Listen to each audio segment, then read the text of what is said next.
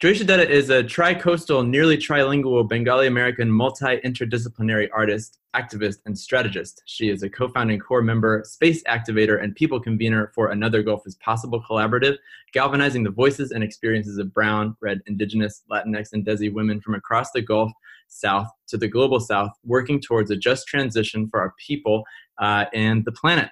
Uh, she is a co-founder emeritus of 826 New Orleans Board of Directors. Jayeesha is an avid traveler, home chef, live music lover, and adores being near or in any body of water. She was born in Mobile, raised in New York, aged in Oakland, and is deeply grateful to call New Orleans home, though speaking with us from around Denver.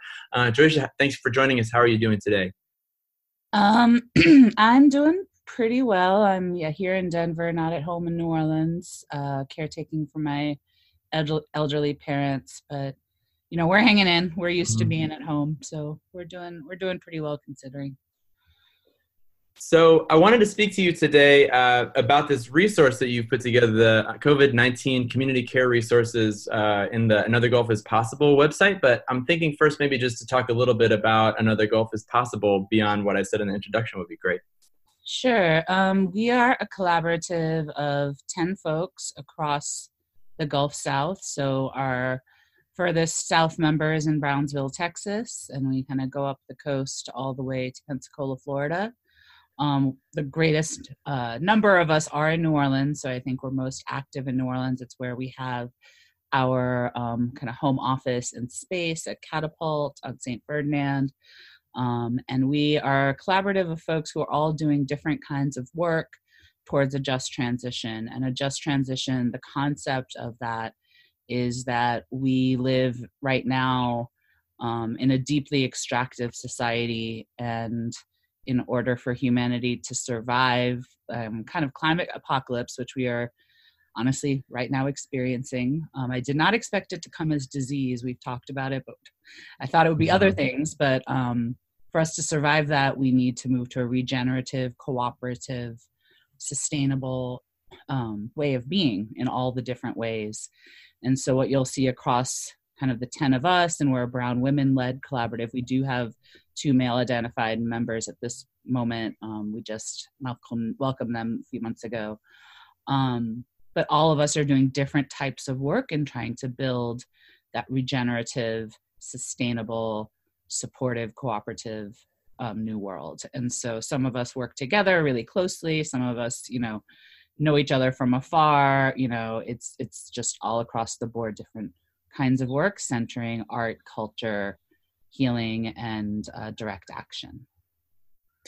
And something that that makes me think about, even just like listening to you describe the the um, collaborative in that way, makes me sort of uh, juxtapose it or or think of it against you know the kind of like way that you know um, a lot of messaging has been coming out in this time uh, from you know even thinking about here in New Orleans, the the mayor's office sort of um, really stressing that people need to be alone and sort of shaming people for all these different things. And like in this moment where we are in sort of the middle of an emergent health crisis and we do have to figure out ways to create distance from each other but um, but not a lot of resources for thinking about really how to do that or what that looks like or what you know getting through this in a way that makes sense is going to be like. And so uh, when I saw your COVID 19 community care resources, it was interesting because it was sort of talking about the same things and the same strategies, but centering you know exactly what you're talking about sustaining ourselves and communities and um, and i wonder if you could talk a little bit about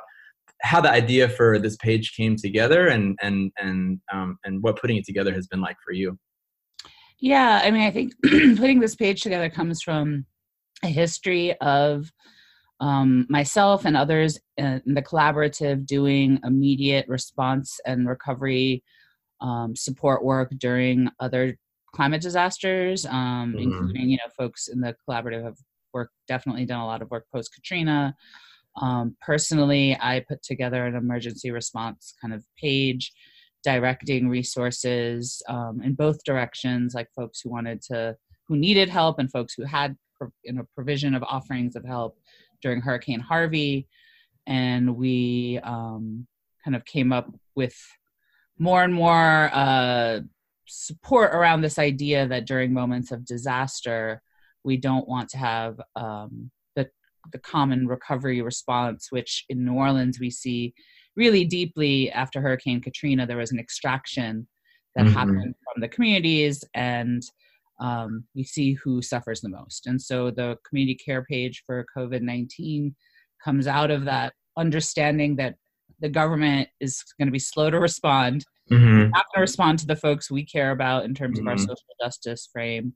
And so we need to take care of each other. And that's really the underlying piece around mutual aid is that we are interdependent beings that in this moment especially times like this we're seeing it happen um, really beautifully you know and organically and there's those of us who have been kind of trying to push this and this is the moment for those of us who have have been really holding that work to support that proliferation and i think that's um, the hope behind this community care page is to show how many it's been amazing to see kind of the exponential growth of community care as much as the virus has been growing you know mm-hmm.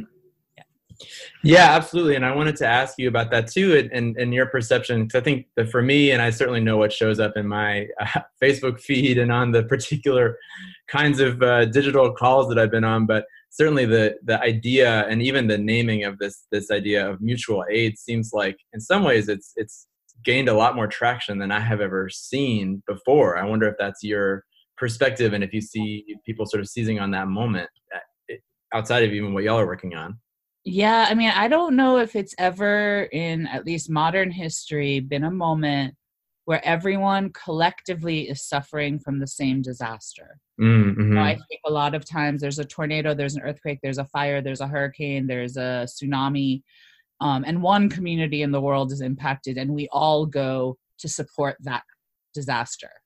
I think in this moment, this is an unprecedented situation um, where everyone's suffering literally we all have to help each other because there is nobody who isn't impacted or at risk in the entire world you know and definitely in the united states at this moment mm-hmm. and so i feel like it makes sense that we are going to see that. And my hope is that this doesn't become a flash in the pan moment. I don't think it is just mm-hmm. the science of it. It's like we're in it. We're in it for a while and we're going to have to fundamentally shift our ways of being.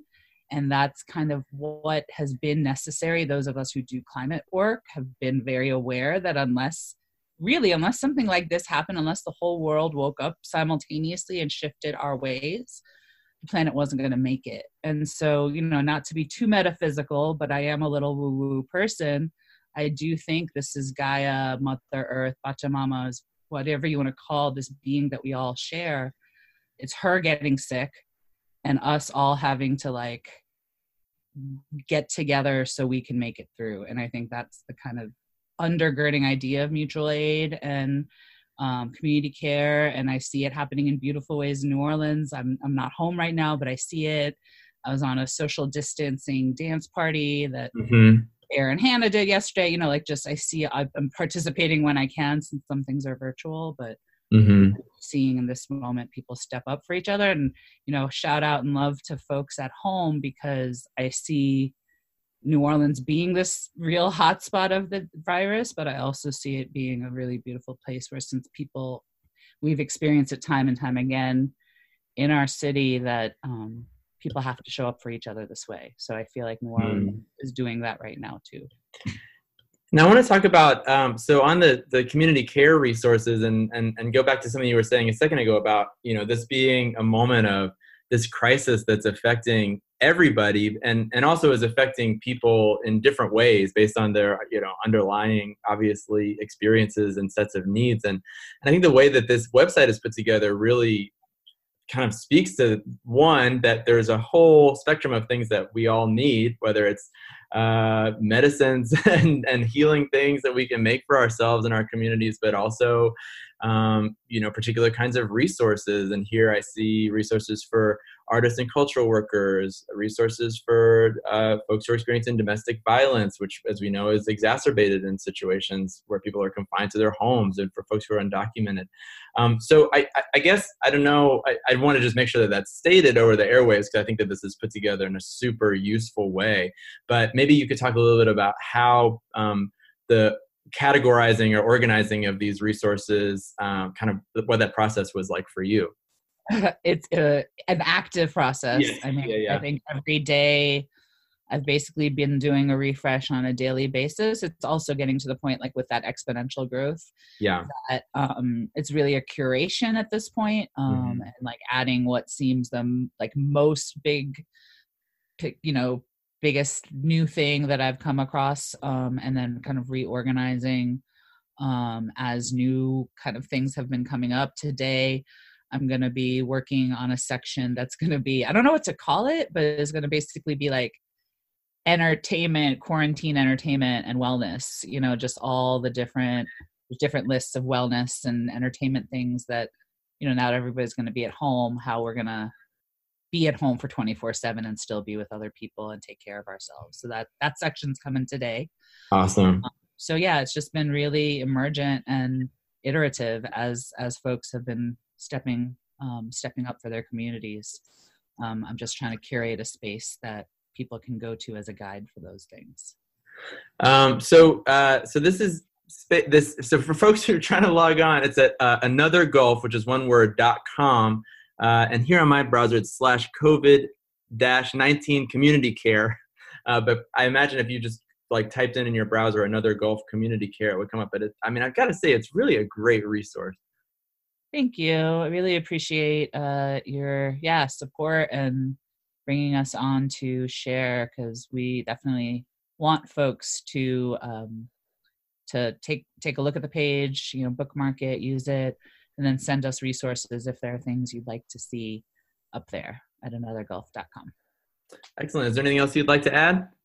um, that's all. Take care everybody. Be well and you know take care of each other and yourselves Uh, Chidetta, uh, from Another Gulf is Possible. Thank you so much for speaking with us today. thank you yeah take care